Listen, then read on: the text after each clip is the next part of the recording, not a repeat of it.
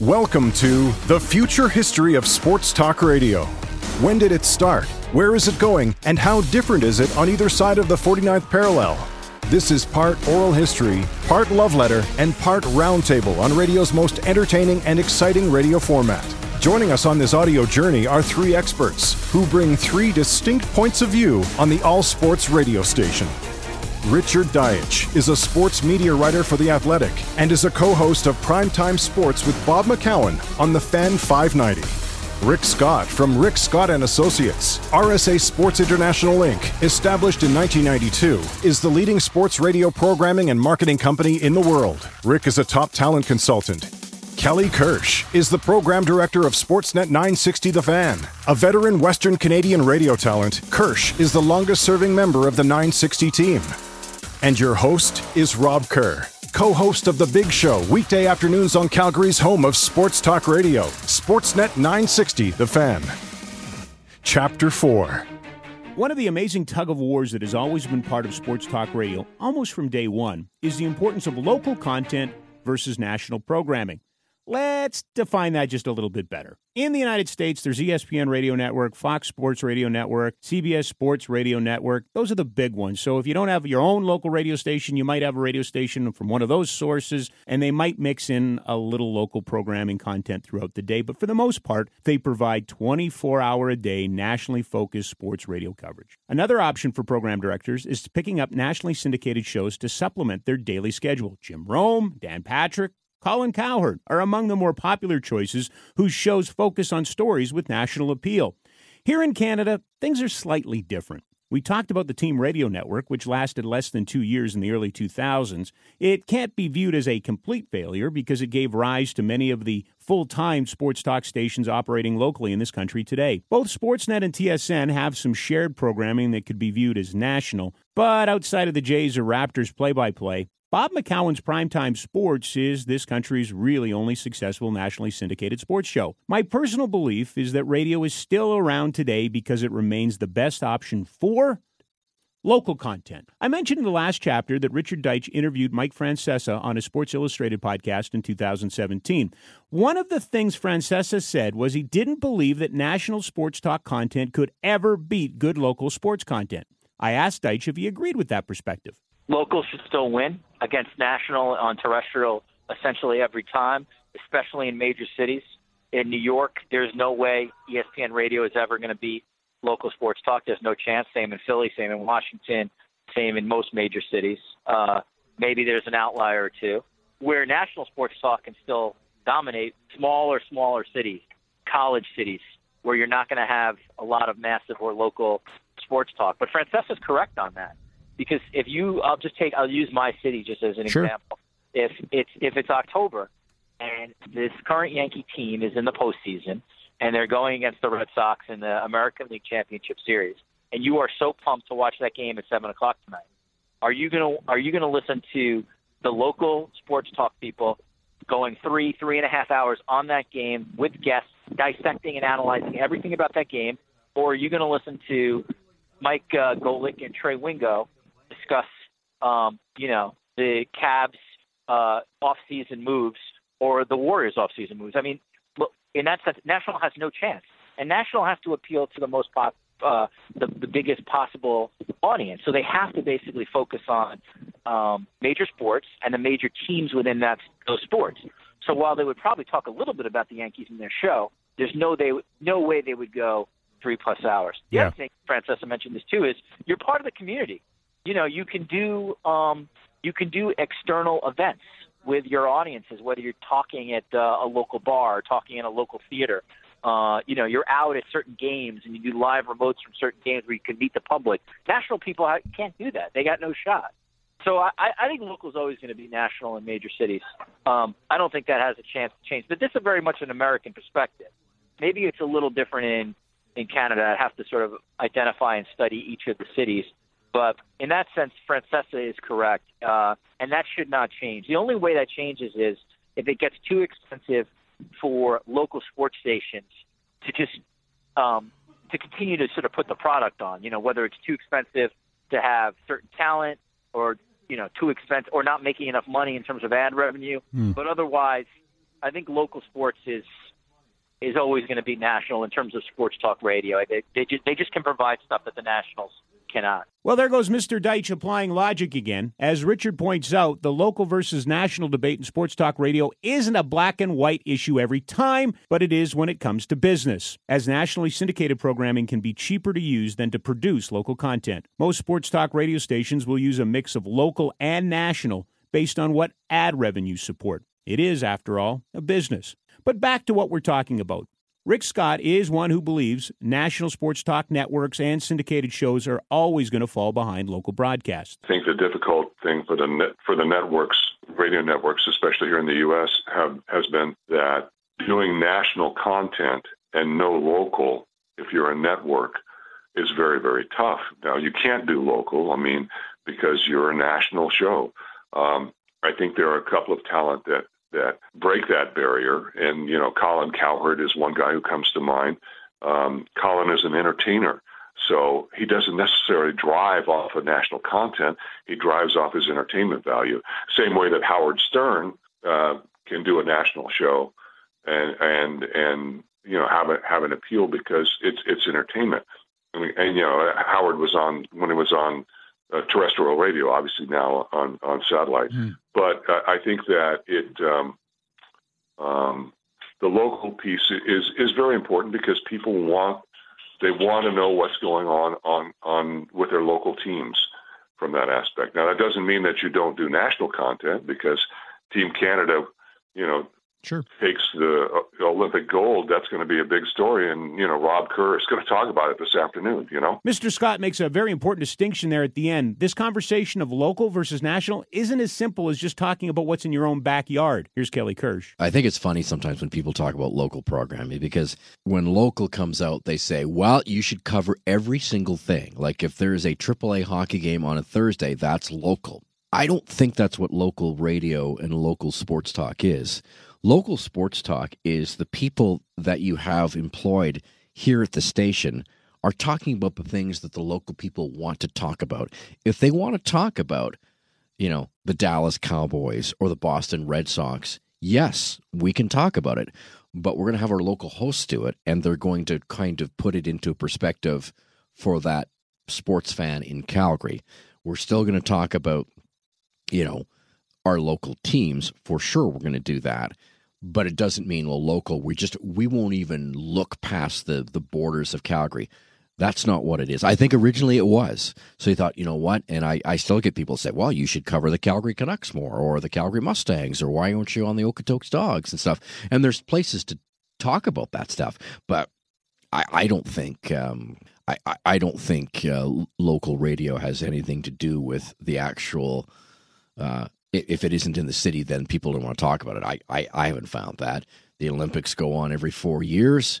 People want to know a perspective of it, and they want to know. They get used to being, you know, entertained by the local hosts, and that's that's how we do things. It is possible that I will be trying to put the toothpaste back in the tube on this discussion of local content versus national content. I asked Sports Illustrated's Richard Deitsch if rather than local or national is the real question here have people become regionalized sports fans? We have become a far more regionalized niche culture when it comes to sports. That doesn't mean we don't have interest nationally. Because, you know, we go, the Super Bowl comes around and 111 million Americans are going to watch. Yep. The NCAA Final Four comes around and 30 million. But yeah, as as a general rule, you you are local first and then national second. So if you're in Calgary and you have any kind of, you know, you either work at the sports talk station or you work for the Calgary Sun or you're a local television sports reporter in Calgary, like if the Flames are not your number one, number two, and number three story, you're, you're not going to have your job long. I mean, that, that you just have to you have to cater to what your audience wants. But as we sort of have continued this conversation, I think there's a way to do that smartly and intelligently. Mm-hmm. At least as a consumer, those are the places I respect the most. Is when you know I can learn something about a team or um, from either a conversation in sports talk or you know a local television report. But to get to your question, yeah, we, we have absolutely become regionalized, even more regionalized. I feel like we're more we're kind of a niche yeah. sports community now, where it's not even just regional. You may actually not just be a fan of the Calgary Flames. You may be like a, an analytics kind of fan of the Calgary Flames. So you want to read the people who are into Corsi and these like um, new age NHL stats. Like there can be a podcast for you, or there can be a website for you, or you're just a general Flames fan and you want like transactions and um, and how the team's doing on a day to day basis. Well, there's obviously going to be stuff for you too. So not only to me is it regionalized, but we've become even pretty niche within our own region niche sports fans, the further fragmenting of the audience as more and more options present themselves. We started off this chapter talking about local sports content versus national sports content, but as Richard just mentioned, another technology could take this conversation in a whole new direction. While cord cutting to this point has been a television conversation, more and more people are foregoing the traditional cable company and relying on streaming services to give them access to their favorite TV shows. Is the radio version of streaming services podcasts? They are. And Deitsch points that out. They add another layer to this conversation about niche content. I asked Richard if he sees podcasts having a long term detrimental effect on sports talk radio. That's a hard one to answer because as long as you have a car culture, I think you're going to have terrestrial radio. Now, you could obviously have satellite radio in that right. car culture, but I think that I feel like that's going to exist in some form. They've been talking about radio ending forever, and I'm not sure I buy it. uh, you know, NPR still is out there in in the states and has a mass of millions and millions of audience. But listen, podcasting is absolutely, in my opinion, here to stay. I think it's a growth play for sure.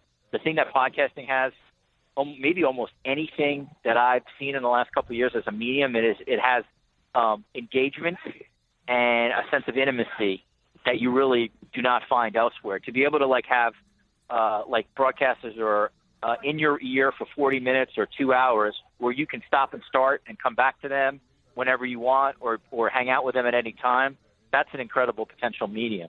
So I think the medium, the, the medium is going to continue to grow, and it certainly will grow in sports. Um, I think the places that obviously will do the most uh, downloads and traffic will be big places like in my country, ESPN, and then some of the organic homegrown stuff that just hits because they've just they've just hit on a topic that turns out people are fascinated by. Um, you know, for instance, the LA Times not too long ago um, had this really fascinating true life uh, crime story called Dirty John about a guy who basically was conning, he conned his way into this woman's life and made this woman's life uh, just awful. That was a very, very popular piece that they had in the paper. And because of the popularity of the piece, they decided to turn it into a five part podcast. They ended up with 8 million downloads or something like that for that podcast. So you you will even be able to, in my opinion, take um, take things that exist in another medium and turn them into podcast form. By the way, if you want to extend it to sports talk, say um, you know you have a sports talk host who's very popular in Calgary. The person does their three-hour shift. Maybe then they just do an hour podcast of uh, extra stuff that they just couldn't get to on the show, or somebody who's a sports talk host does an hour podcast where they just do long form interviews yeah. because they can't do hour interviews um, on commercial radio.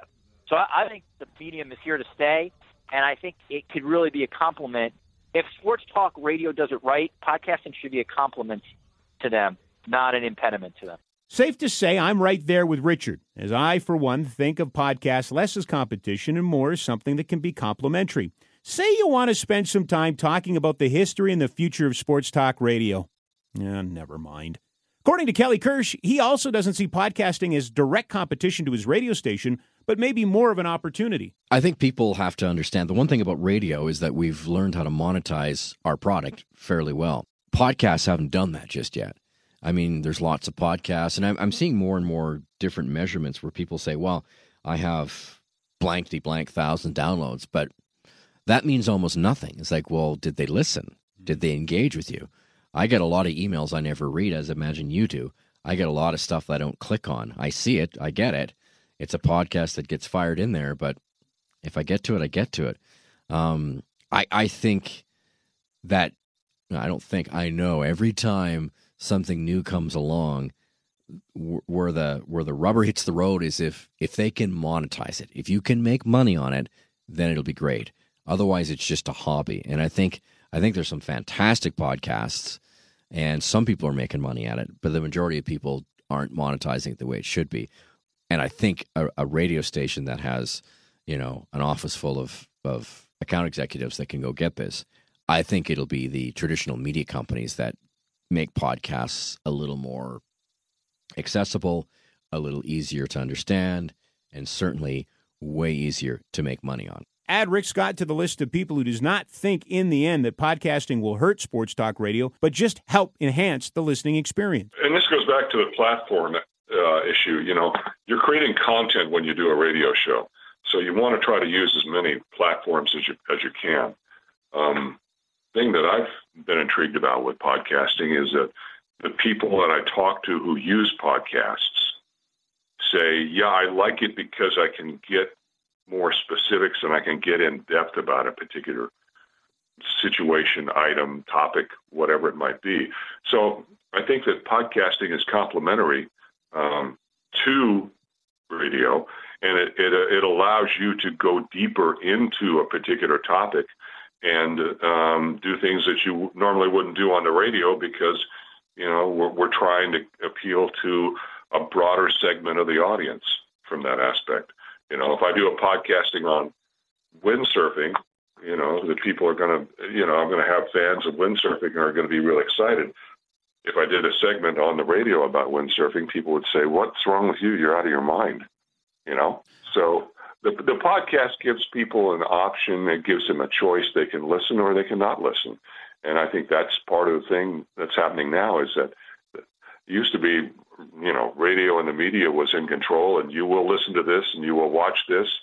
Now it's the consumer that's in control, and I'll watch it. I'll listen to it when I want not not when you tell me I have to. Just add a little bow on this conversation of local versus national content and podcasting. We hardly mention satellite radio and other streaming services like Twitch, and they can or do provide sports audio content. These platforms tend to be national in focus. According to Edison Research in their Ear of Canada study released in May of 2017, AM FM radio makes up 61% of Canadians' listening time to audio sources, while just 3% of that time is listening to podcasts. However, I will point out the Share of Ear Canada was commissioned by Radio Connects, Canada's radio marketing advocacy group. So you have that going for you.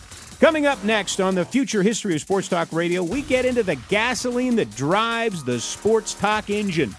Content